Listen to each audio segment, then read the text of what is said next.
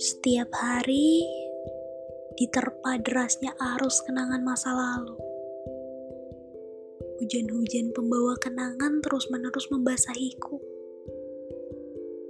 Air mata jatuh tertumpah, membuat pandanganku kabur.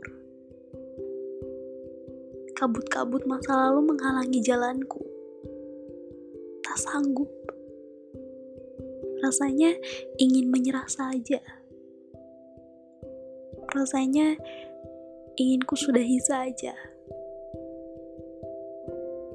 Rasanya ingin berhenti saja di sini.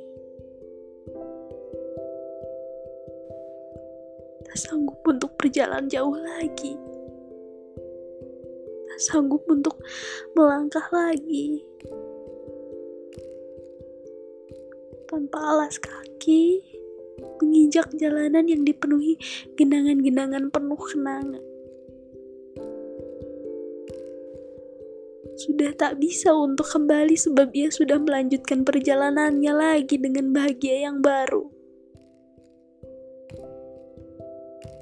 Ia sudah bahagia dengan pilihannya, sedang aku masih di sini dan tak sanggup lagi untuk untuk berlari menjauh dari penyakit hati ini.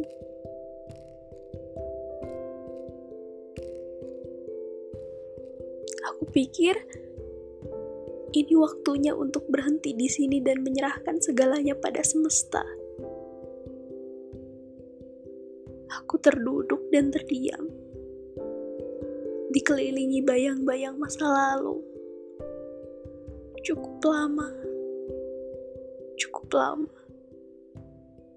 Sampai seseorang yang berada di jalur keberhasilannya tiba-tiba melompat keluar dan menghampiri jalanku yang begitu kelabu. Ia menjulurkan tangannya dan bertanya kepadaku, "Apa kau tersesat? Jika iya, ayo pergi bersama. Aku akan mengantarmu." Ia membantuku melewati semuanya. Semua hal berlalu begitu saja. Aku bertanya, mengapa ia tak melanjutkan perjalanannya? Padahal ia jelas-jelas sudah mencapai jalan keberhasilan dan kebahagiaannya. Dan ia menjawab, entah mengapa, aku merasa jika aku keluar dari zona aman dan nyamanku, sepertinya aku akan merasakan kebahagiaan yang sesungguhnya. Dan ternyata benar. Aku menemukan kebahagiaanku di sini, tepat di sebelahku. Kau adalah bahagiaku. Selama ini aku menantimu. Selama ini aku mencarimu. Kau begitu sederhana. Maka sangat membahagiakan jika kita bersama dan menjadi istimewa. Aku sangat membutuhkanmu. Dan jika kau terluka, juga membutuhkanku. Tolong panggil aku. Ingat namaku. Dan aku akan selalu ada bersamamu.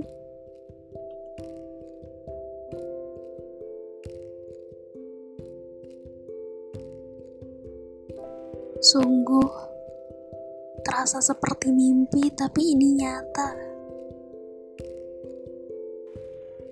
Hadirnya dirinya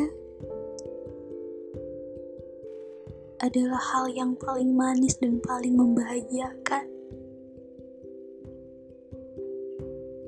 Hadirnya dirinya sungguh seperti keajaiban. Dan yang pastinya